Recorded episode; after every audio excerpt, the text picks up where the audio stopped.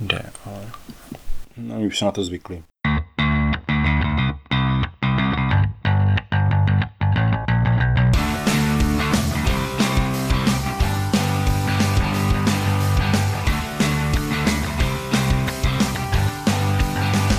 Dobrý večer, vážení přátelé. Vítám vás u dalšího dílu Deskoherní inkvizice. A tento díl je tak trochu speciální, minimálně tady u nás na Inkvizici je to novinka, se kterou se doufám budete setkávat pravidelně.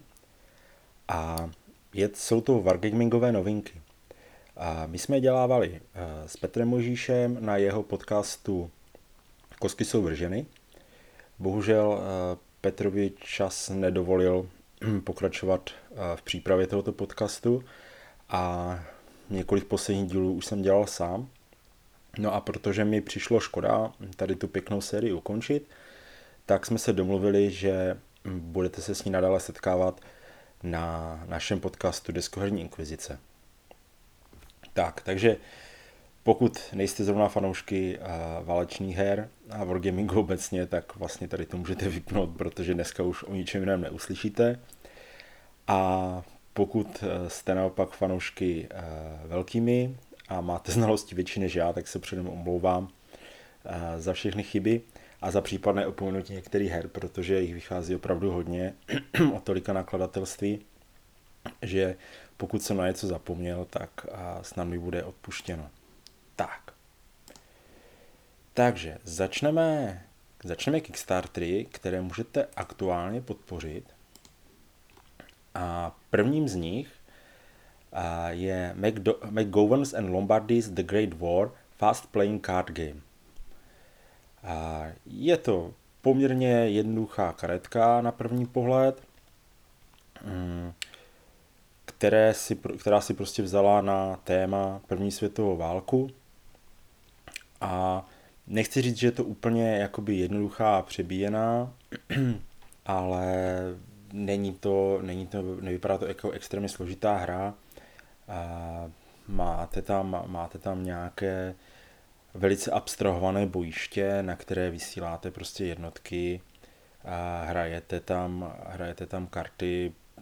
Jako není to, není to nic jakoby složitého na první pohled, ale myslím si, že nějaké to téma z toho cítit určitě bude. Minimálně proto, že hm, tady za tou hrou stojí dva vydavatele. A jeden je Dana Lombardy, kterého možná nebudete znát podle jména, ale je to, je to duchovní otec uh, série Conflict of Heroes. A tím druhým je Roger uh, B. McGowan, kterého možná znáte jako uh, vydavatele časopisu C3i. Takže určitě, určitě to nejsou pánové, kteří nemají za sebou, kteří nemají žádné zkušenosti a myslím si, že i velice jako je tam sympatický eh, na té, na té hře, co se mi líbilo. Je možnost k ní objednat eh, Teacher's Guide, což je prostě jakoby eh, pracovní materiál pro učitele, kteří by chtěli tady tu hru použít k výuce, což myslím si, že minimálně o první světové válce ta výuka je taková relativně laxní, obecně o těch moderních dějinách, tak by to mohl být zajímavý prvek pro pokud je někdo z vás učitel. Pokud mě posloucháte v den vydání, tak máte ještě nějaký 8 dní na to tenhle projekt podpořit, ale pevně věřím, že eh, to bude k dostání i, i někdy potom přes stránky časopisu C3i. Tak. A druhým dnešním Kickstarterem, o kterém vy jako fanoušci určitě dávno víte, je Kickstarter DVG a Hra se jmenuje uh, Soldiers in the Postman Unis- Uniforms. No a je to hra uh, ze série, která začína, začala hrou Pavlos House a posléze druhým dílem uh, byl Castle Eater. No a a třetím navazujícím je teda Soldiers in the Postman Uniform. A Autor zůstává stejný David Thompson, což je autor, který má na svědomí u nás eh, nedávno vyšlé eh, hru, a teď si nemůžu vzpomenout ten český název samozřejmě, Odhodlaní, musel jsem se podívat do poličky. Tak. a tentokrát vás ale uh, přenese, je to teda solová hra, jak je tady v té sérii zvykem. Tak, takže vžijete se do role polských pošťáků, kteří bránili poštovní úřad v Gdaňsku, což, eh, což je hnedka na začátku vlastně druhé světové války. Vy to určitě znáte, boj o Westerplatte, prostě eh, je to, je to velice známé, eh, když se Poláci asi týden bránili statečně, bohužel marně nakonec, německé přesile. Takže tady si budete moct vyzkoušet obranu toho poštovního úřadu těmi, těmi pošťáky, kteří prostě sebrali zbraně, kde se dalo a, a bránili se, bránili se uh, elitní jednotce SS. Tak.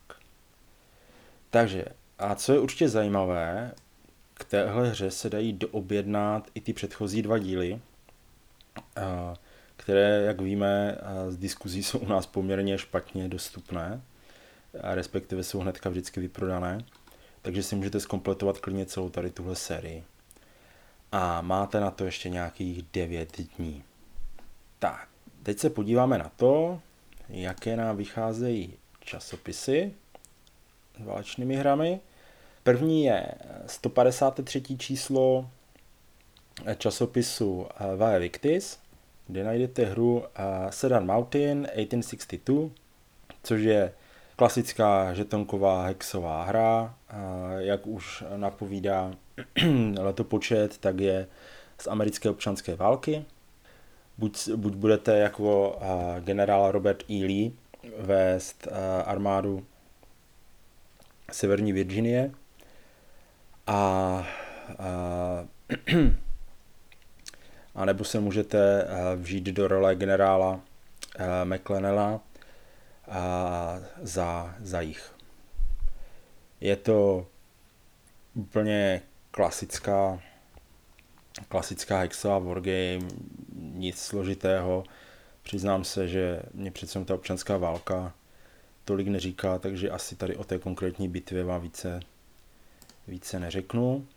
Ale Vivectis je dobře dostupný. Eh, celý časopis je ve francouzštině, jako vždycky, akorát pravidla si můžete potom stáhnout v angličtině na stránkách vydavatele. Tak. Dalším časopisem je od vydavatelství Strategy, Strategy and Tactics Press, časopis World at War, 75. číslo, a kde najdete hru uh, Centrifugal Offensive, The Japanese Campaign in the Pacific 1941 uh, to 42.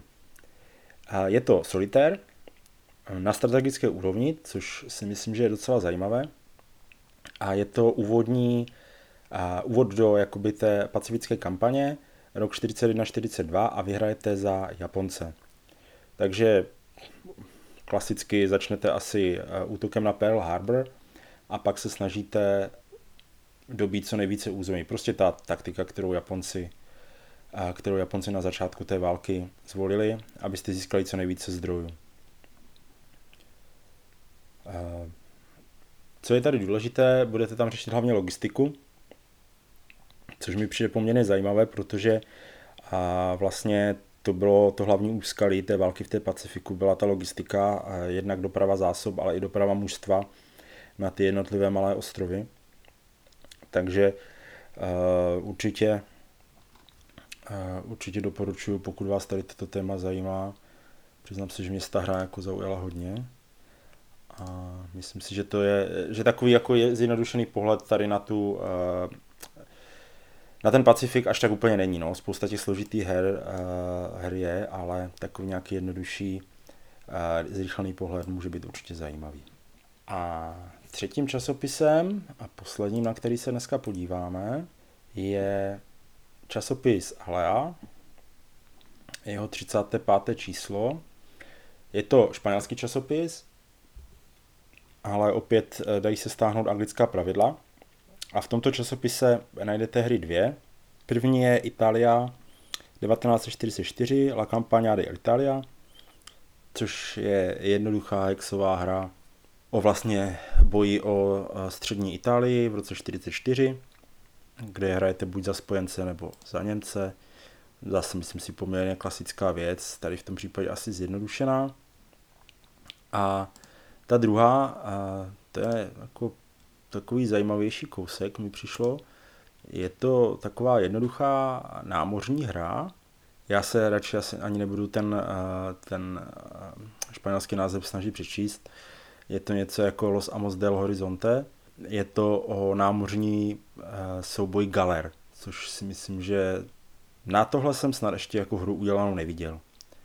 Bohužel většina informací je tady ve španělštině, takže do pravidel jsem se více neponořil, ale určitě je to zajímavý, uh, zajímavé téma, které myslím si, že není až tak zpracované a se kterým se běžně nesetkáte. Tak. No. A můžeme se podívat na klasická vydavatelství. A vydavatelství Tiny Battle Publishing uh, vydává hru The Devils to Pay uh, The First Day at Gettysburg. Uh, jak už název napovídá, je to o bitvě u Gettysburgu. A teda přesně je řečeno jenom o jejím prvním dni, protože ta bitva se táhla tři dny. A myslím si, že to asi vystihuje i tu nejzajímavější část, kdy vlastně hm, asi víte, že ta bitva to Gettysburgu začala tím, že a, a teď nevím, jestli to byli vojáci severu nebo jihu, ale myslím si, že, že severani a, potřebovali, potřebovali vyrabovat nějaký sklad, skladiště s botama, jenomže eh, čirou náhodou toho narazili na a, jižanskou armádu, no a, a byla to prostě taková a, bitva, bitva z pochodu, nebylo to, že by se, že by se ty strany nějak utábořily a hm, čekali tam na sebe, jak to, jak to bývalo zvykem, nebo prostě že by se postupně kolem sebe manévrovali, ale prostě náhodou na sebe narazili a byla to velká, jedna z nejkrvavějších bitev eh, vlastně té eh, americké občanské války. Takže tady se můžete podívat v klasickém hexovém eh, systému na tady tu, na tady tu hru. Autorem je Herman Lutman, bohužel tady to, to jméno mi vůbec nic neříká takže nevím, co, co ještě tady to, co ještě vydával, krom nějaký další her tady u vydavatelství Tiny Battle Publishing. Tak. Dalším vydavatelství, na které se společně podíváme, je White Dog Games. A ti vydávají novou hru Into the Lion's Mouth, The Second Anglo-Sikh War 1984-1949. A bohužel uh, Dog Games bývají poměrně skoupí na popisy svých her. A, a Sixská, Sixská, Sixská válka není úplně téma, ve kterém bych se orientoval, ale uh, ale je to klasická hra pro dva hráče, uh, opět Hex Encounter systém, Myslím si, že eh, nic nového nebo objevného, což občas tady u vydavatelství bývá, ale tentokrát, tentokrát poměrně obyčejné. A jako, eh, jako obvykle zase poměrně úspěšně tají autora, takže ani nevím, kdo tu hru dělal. A což je, což je škoda, že by se člověk mohl aspoň podívat. Podle popisu mělo by jednat se o jednoduchou hru, píšu tady Beer and Pretzels, takže něco začátečnického. A myslím si, že téma, které zase vás může uvést do studia něčeho nového, co až tak úplně nemusíte znát. Tak. A podíváme se na velké vydavatelství, tentokrát jsou to Compass Games, u kterých už by měla být uh, venku hra An Eternal Souls uh, je podle popisu vydavatele jednoduchou hrou na první světovou válku. Měla by být dohratelná během eh, hodiny, hodiny a půl, což reálně si řekněme, že jsou tak dvě hodiny minimálně, ale měla by být přístupná a ač na první pohled eh, připomíná trochu eh, studenou válku, tak herní systém by měl být trošičku jiný. Je primárně určená pro dva hráče a jako za mě vypadá opravdu hezky. Jo, myslím si, že, myslím si, že takový ten hrubý průlet tou první světovou válkou tady docela chybí. A tady ta hra vypadá opravdu pěkně. Hodně tam budete řešit i uh, zdroje vlastně pro tu válku, uh, vlivy na jednotlivá sídla a mocnosti. Vypadá to opravdu, opravdu zajímavě. Jsou tam nějaké karty události, které budou hru ovlivňovat. Taháte náhodně z pitliku žetonky. No, vypadá to velice, velice pěkně. Tak, autorem je Scott Librand a ho můžete znát jako autora kolonialismu. Pak dělal ještě nějaké další hry, ale přiznám se, že ty, ty mi až tolik uh, neříkají. Tak. No a ještě než se vrhneme k tomu největšímu vydavatelství, k GMT, tak bych vás ještě rád upozornil na jednu událost, která hýbe aktuálně uh, světem uh, válečných her.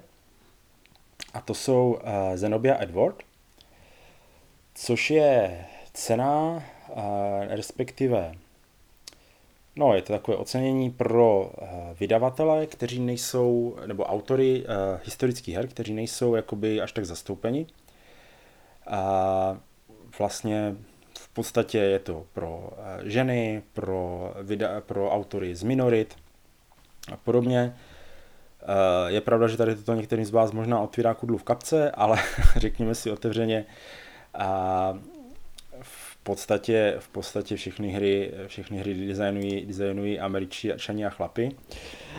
takže, takže třeba, kdyby se tam přihlásil někdo z Česka, tak možná by byl, možná by byl uh, uh, taky jako přijat jako menšina, nevím. Uvidíme, můžete to zkusit, určitě. Ale co je zajímavé, tak uh, porota vyhodnotí přihlášené hry a pak se jim bude v podstatě tři čtvrtě roku věnovat Pomůže jim s vývojem, s playtestováním, s grafikou a na konci by z toho mělo vzniknout několik her, které budou nabídnuty vydavatelstvím a to si myslím si, že bez ohledu na všechny ty podmínky toho vstupu je velice zajímavý projekt. Nez, nejsou zatím úplně neznámá jména. V porotě sedí Volkorunke, kterého znáte jako autora série Coin, eh, Jason Matthews, což je uh, autor uh, Studené války nebo třeba aktuálního Imperial Struggle. Kole vedle, krom Rootu, tak teďka vyšel pak Spamir v češtině, nebo dělá třeba John's Company. Najdete tam i samozřejmě nějaké uh, ženy, které přiznám se, že jsou to většinou profesorky, ale uh, třeba Morgan Guyon Retty je autorka aktuálně vydávaného Hubrisu a vlastně dělala i na Pendragonu. Ještě z těch známých autorů třeba je tu Jeff Engelstein, který aktuálně dělal Versailles 1919, nebo má i spoustu her, které nejsou s historickým tématem na svém, na svém kontě. Takže myslím si, že, že ty jména zatím nejsou úplně malá a pokud pomůžou začínajícím autorkám nebo autorům a k nějaké zajímavé hře, tak myslím si, že ještě třeba na téma, které, které nebude tak zpracované, tak tenhle projekt si myslím, že bude stát za to, stát za to sledovat. Tak, no a pojďme na to, na co asi tady většina z vás čeká, pokud jste vydrželi až sem. A to jsou novinky od GMT. Uh, GMT nebude uh, už do konce roku uh, strhávat peníze na P500 za žádné nové hry. To znamená, že do konce roku se žádných nových her od GMT nevi, nedočkáme. Ale o to více se urodilo na předobědávkovém systému P500. A začnu třemi reprinty. První je, je druhé, druhý tisk Kataklizmu, což je uh, hla, hra z globálního pohledu na druhou světovou válku. Myslím si, že, myslím si, že Petr měl, uh, nevím jestli na kostkách nebo na dohránu, měli určitě nějaký speciál o kataklizmu, takže se můžete poslechnout. A další je reprint už dokonce sedmý Command and Color Ancients, což je známý systém Richarda Borga, a který asi nemusím více představovat na starověké hry. A další je uh, druhý dotisk nebo druhý printing The Last Hundred Yards, což je asi moje nejoblíbenější taktická hra z druhé světové války. Takže určitě zajímavé kousky se vrací zpátky. Tak, no a můžeme se vrhnout na ty nové věci, které na P500 přibyly. Zmíním jenom Space Empires All Good Things, což je rozšíření pro hru Space Empires, což není až tak historická hra, ale někoho z vás by to mohlo zajímat. Co je zajímavější rozšíření, a myslím si, že rozšíření, po kterém eh, spousta fanoušků volala, je rozšíření pro Commands and Colors Medieval, Crusaders Expansion number 1, Meet Eastern Battles number 1. Eh, Commands and Colors Medieval je opět systém Richarda Borga, eh, který znáte z her Memoir 44, Napoleonics, nebo už zmiňovanou Ancients. První díl vlastně, nebo respektive eh, ta základní krabice, která vyšla k těm středověkým bitvám, tak se soustředila na nějaké 6., 7., 8. století v Byzantské říši, což většina fanoušků úplně nepřijala značením, protože přece jen tady to téma není až tak obecně populární. No a proto se vydavatelství eh, GMT rozhodlo, že eh, přeskočí nějakých 600 eh, let do, do křížových výprav a přineslo teda rozšíření, to znamená, že potřebujete i tu základní krabici se šesti scénáři, kde jsou všechny ty nejvýznamnější bitvy z křižových výprav, a bitva Onikáju, Harim, dobytí Akru, no prostě všechno, co si představíte, když se řeknou křižové výpravy, tak si můžete vyzkoušet tady v tom systému Commands and Colors na stole. Jako nevýhodu, kterou jsme už s někým někde řešili, tak vidím i to, že opravdu potřebujete vlastně tu krabici základní, která přece jenom obsahuje ty bitvy, které nejsou až tak zajímavé, ale třeba o to více vás zaujme jejich studium. A druhou novinkou, respektive eh, třetí novinkou, eh, která se objevila na programu P500, je hra Skies Above Britain, což je pokračování eh, hry Skies Above Reich. Je to solitární hra, kde vy budete hrát protileteckou obranu Velké Británie té první hře vy jste hráli proti, eh, proti leteckou obranu Německa, což ne úplně všem hráčům se dělo, že vlastně likvidujete spojenecká letadla nad Německem. Takže autory, autoři uh, Gina Willis a Jerry White vzali, vzali tu hru z druhé strany a tentokrát se budete věnovat obraně Velké Británie. Systém zůstává poměrně stejný, relativně složitý, ale zase o to více o to více jakoby možností proskoumat tu hru budete mít. Tak a poslední velkou novinkou, která udělá radost určitě všem fanouškům ponorek, je hra Wolfpack, což je solitérní hra primárně, nebo týmová hra, záleží záleží v kolika hráčích budete hrát, kde každý hráč obdrží jednu až čtyři ponorky, záleží v jakém počtu hráčí, hráčů hrajete a je to vlastně čistá ponorková válka. Autorem hry je Mike Bertuccelli a jeho jméno můžete hra, znát z úspěšné hry Tank Duel, od které je nějaká pravděpodobnost, že vyjde i uh, v češtině díky hlasování u Fox in the Box. A tady vlastně autor pokračuje. Eh, ten systém je dosti jinačí, ale máte, máte tady podobný systém v tom, že vlastně máte tu svoji ponorku, kterou, kterou ovládáte, včetně nějaké posádky, eh, ponorku potápíte, no prostě to co, to, co čekáte od ponorkové války, tak to tady prostě všechno, všechno máte.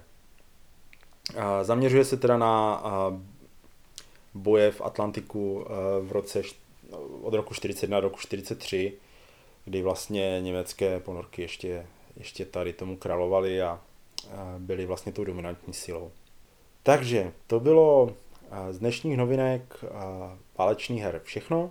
Děkuji, že jste poslouchali a doufám, že se za měsíc uslyšíme znovu u dalšího dílu. Naslyšenou.